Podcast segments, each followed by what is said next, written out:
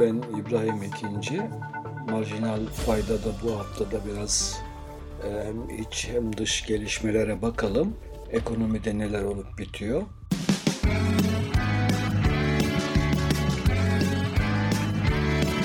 Kulağınız bizde olsun. Kısa Dalga Podcast. Şimdi bu son günlerde dikkatimizi çeken en önemli iş e, hükümetin e, yine bankalar üzerinden döviz piyasasını sıkıştırmaya e, devam ettiğidir. Şimdi biliyorsunuz zaten hükümet hani bir örtük sabit kur rejimi uygulamaya çalışıyor. Yani döviz satarak, rezerv satarak kuru baskı altında tutmaya çalışıyor. Tahmin ediyorum e, yani işte dolar 20 lira oldu gibi bir propaganda vermek istemiyor muhalefete. Yani e, yapay biçimde rezerv satarak efendim kuru işte 20'nin altında tutmaya uğraşıyor. Ama tabii kur da hakikaten e, alttan bayağı ciddi bir baskı var. E, işte 19-28'i gördü bu geçtiğimiz hafta dün galiba perşembe günüydü galiba. E, büyük bir baskı var. Şimdi tabii rezervleri bu konuda hani elini çok rahatlatmıyor. Yani bu önlemlerin nedeni o. Yani tek başına rezerv satışı kuru frenlemeye yetmiyor. O yüzden de sürekli bankalara baskı yapıyor. İşte e, yurt dışına 50 bin doların üzerinde bir havala yapıyorsa vatandaş işte bunu belgelendir, sor nereye gönderiyor, niye gönderiyor filan filan. Efendim işte biliyorsunuz daha önce almışlardı şirketlerin döviz varlığı işte 10 milyon TL'nin yani onu geçiyorsa yani 500 bin dolardan fazla efendim e, dövizi varsa kredi yani TL kredisi verme o şirkete. Yani böyle bankalara talimatlar gitti. Şirketlerin en son yani bu işte geçtiğimiz günlerde geldi.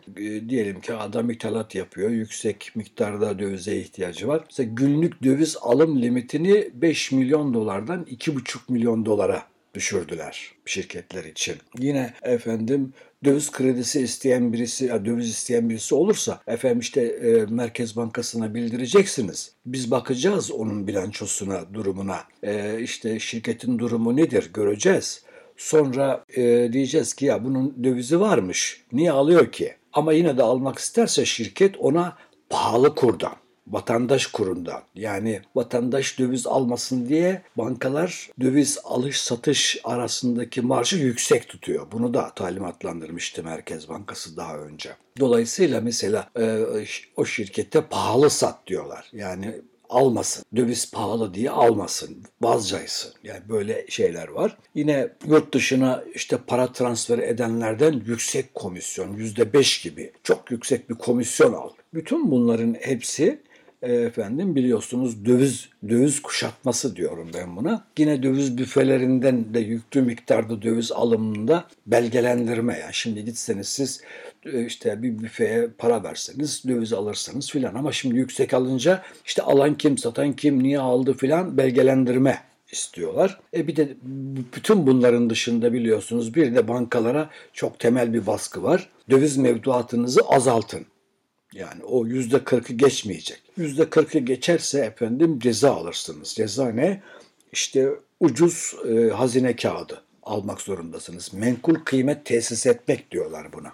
Şimdi dolayısıyla bütün bu uygulamaların dövizi tutmakla ilgili olduğunu anlıyoruz. Ve tabii bu uygulamalar nedeniyle de piyasada türlü türlü kurlar var. Yani kapalı çarşı kuru var. İşte ne bileyim büfelerin kendi kapatına göre takılıyor. Merkez Bankası'nın bu KKM için açıkladığı günlük döviz kuru var. Kur korumalı mevduatın kuru yani. Ne bileyim bireysel şir- bireysellere farklı kur, şirketlere farklı kur var efendim yine KKM'de döviz dönüşüm kuru farklı şirketler için biliyorsunuz. Yani türlü türlü karman çorman efendim uygulamalar. Bütün bunların tek amacı dövizi tutmak. Tabii bütün bunlarla beraber ne oluyor?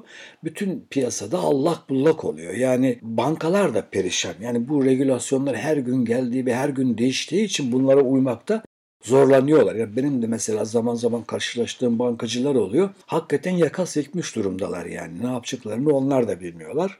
Bunun yanı sıra tabii biliyorsunuz e, döviz, faiz, kredi piyasası da çok e, derin şekilde kontrol altında. İşte ne bileyim şirketlere krediyi şu faizden yukarı verirsen ceza alırsın. İhtiyaç kredisini şu faizden yukarı verirsen ceza alırsın. KKM'de faiz efendim politika faizi artı 3 puandır. Tavan vardır. Bu tavanı geçemezsin. Efendim o döviz dönüşümlü KKM'lerde faiz tavanını kaldırmışlardı. Orada bankalar birkaç puan daha fazla faiz vermek için böyle prim uygulamaları falan yaptılar. Onu da engellemişler. Her şekilde baskı altında tutuyorlar e, bu piyasayı da. Yine işte e, şirketlere hani kredi verme, ucuz kredi verme. Yani ondan hiç şaşmıyorlar bir kere. Hani hep söylüyorum temel amaçları bir yandan dövizi tutmak ama bir yandan da şirketlere ucuz kredi vermek. Bu ucuz kredi işi Türkiye'deki iş dünyası içerisinde müsiyadın talebidir. Bu müsiyat hani o e, enflasyon ne olursa olsun e, böyle düşük bedava krediler peşinde. Dolayısıyla hani hükümetin gerçekten müsiyatla iş tuttuğunu anlıyoruz. Yani zaten bakan da, ekonomi bakanı Nebati de müsiyatçı, müsiyattan gelme bir yönetici.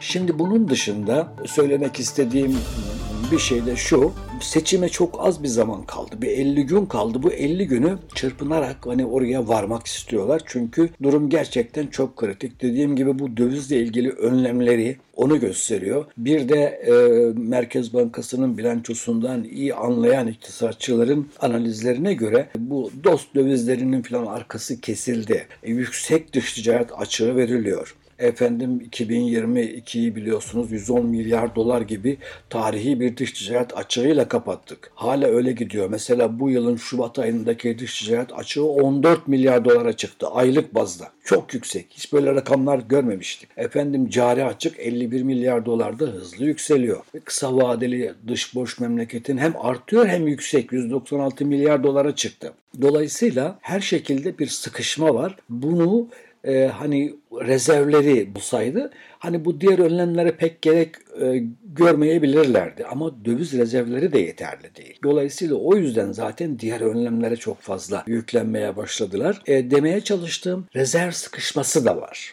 Yani şimdiye kadar 250 milyar dolar civarında rezerv sağdan soldan ne buldularsa satarak kuru tutmaya uğraştılar. E, ama kur hala hani böyle nasıl söyleyeyim tetikte gibi duruyor. Yani çıkabilir. O yüzden tabii e, rezerv satarak efendime söyleyeyim işte önlemler alarak kuru tutmaya uğraşıyorlar. Durumun kritikliğini Erdoğan da görüyor. O yüzden gitti Mehmet Şimşek'i falan getirmeye çalıştı.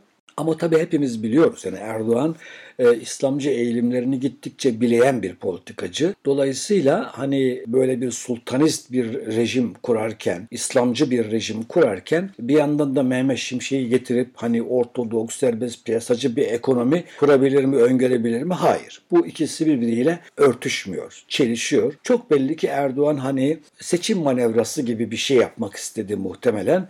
Hani ben sanki döneceğim, işler düzelecek gibi bir böyle bir güven vereyim filan dış piyasalar maçlarda Şimşek tanınıyor.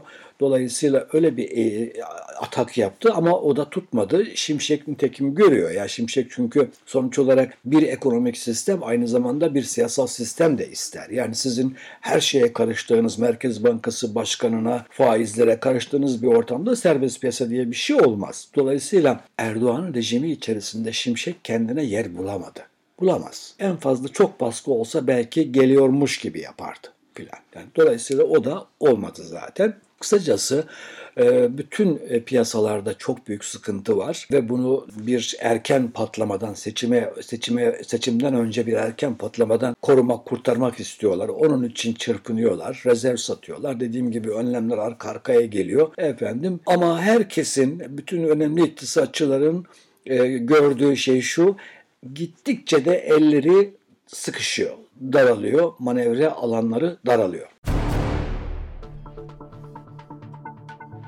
Şimdi biraz da dış dünyayı konuşalım çünkü dış dünyada da önemli gelişmeler var. Biliyorsunuz geçen e, hafta ben de e, biraz değinmiş idim. Muhtemelen sizler de izliyorsunuz. Amerika'da 3 banka battı. Dördüncüsünü de batmaktan kurtardılar içerisine 30 milyar dolar da yanlış hatırlamıyorsam para koyarak. Şimdi bu o bankaların batışından sonra gözler biraz Avrupa'ya döndü. Avrupa'da da İsviçre'nin 167 yıllık çok eski, çok köklü en büyük bankalarından birisi Credit Suisse battı. Şimdi bu bu banka tabii bunun batışının nedeni Amerika'daki batışlar değil. Yani öyle bir tetikleme falan değil. Bu Credit Suisse çok e, uzun zamandır sıkıntıda olduğu konuşulan bir banka. Şimdi ne yaptılar? Ee, İsviçre Merkez Bankası'ndan 54 milyar dolar bir likidite desteği yani sı- ta- sıcak para, temiz para koydular ve onu İsviçre'nin en büyük bankası e, UBS'e e, sattılar. Satın alındı. UBS tarafından satın alındı banka. Şimdilik o krizi öyle bir kurtarma yoluna gitmiş oldular. Fakat Tabii olay bununla bitmedi. Çünkü şimdi de Almanya'nın en büyük bankası Deutsche Bank üzerinde konuşuluyor. Çok spekülasyon var, çok söylenti var, çok analiz yayınlanıyor. İşte bir yandan da hayır durumu iyidir deniyor. İşte Avrupa Birliği makamları Avrupa'da bankacılık sisteminin güçlü olduğunu açıklıyorlar, anlatıyorlar. Şimdi gerek bu Amerika'da olup bitenler, gerek bu Avrupa'da olup bitenler biraz tedirginlik yarattı. Çünkü şimdi mesela bu Avrupa bankalarının CDS'leri e, yükselmeye başladı. CDS primleri yükseliyor.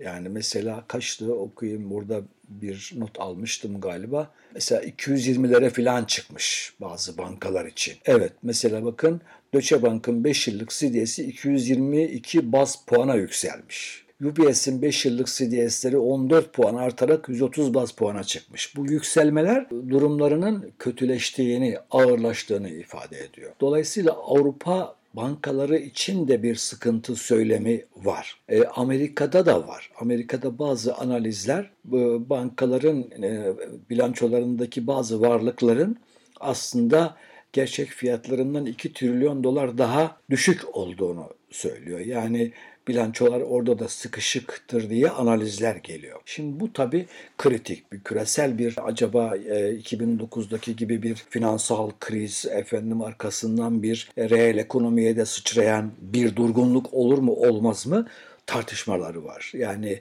bununla ilgili endişeler dile getiriliyor. Şimdi e, bu tabii gerçekleşir mi gerçekleşmez mi bilmiyoruz ama e, petrol piyasasına yansıdığı görülüyor. Petrol fiyatları düşüyor. 70 dolara kadar Brent petrolün varil fiyatı 70 dolara kadar inmiş e, idi. Şimdi son 74,5 dolar seviyelerinde işlem görüyor. Yine Batı Teksas denen petrolün varili de 67-38, 67-68 civarında işlem görüyor. Hatırlayacaksınız Rusya-Ukrayna savaşı çıktığında bu 110-120 dolarları filan görmüştü. Gördüğünüz gibi fiyatlar yarı yarı neredeyse gerilemiş durumda. Şimdi bu tabii resesyona bağlanıyor dediğim gibi. Yani küresel ekonomide bir durgunluk beklentisi var. Bu beklenti nedeniyle hani petrole talep düşecektir e, beklentisi oluşuyor. Haliyle siparişler de e, azalıyor. Bunun baskısı var fiyatlar üzerinde. Şimdi biliyorsunuz bu petrol üreten ülkeler OPEC ve OPEC dışındaki OPEC artı denen ülkeler buna daha çok böyle fiyatlardaki aşırı düşüşleri üretimi kısarak tepki veriyorlar buna bu gibi işlere. Zaman zaman tabii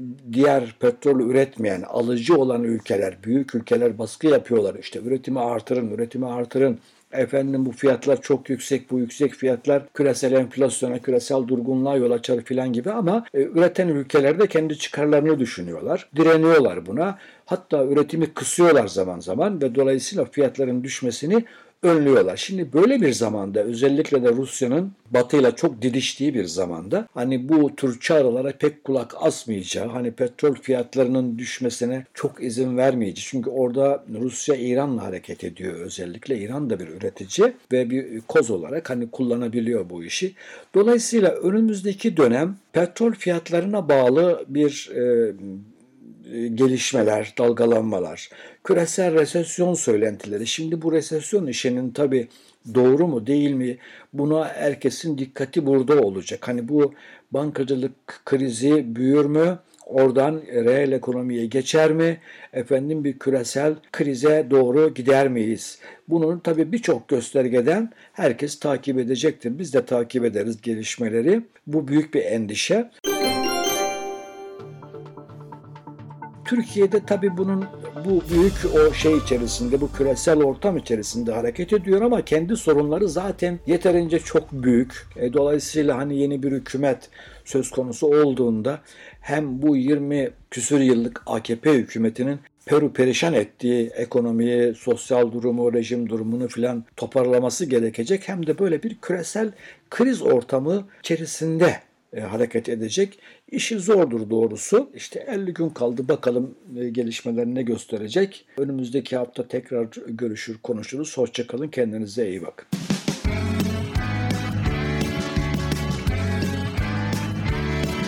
Kulağınız bizde olsun. Kısa Dalga Podcast.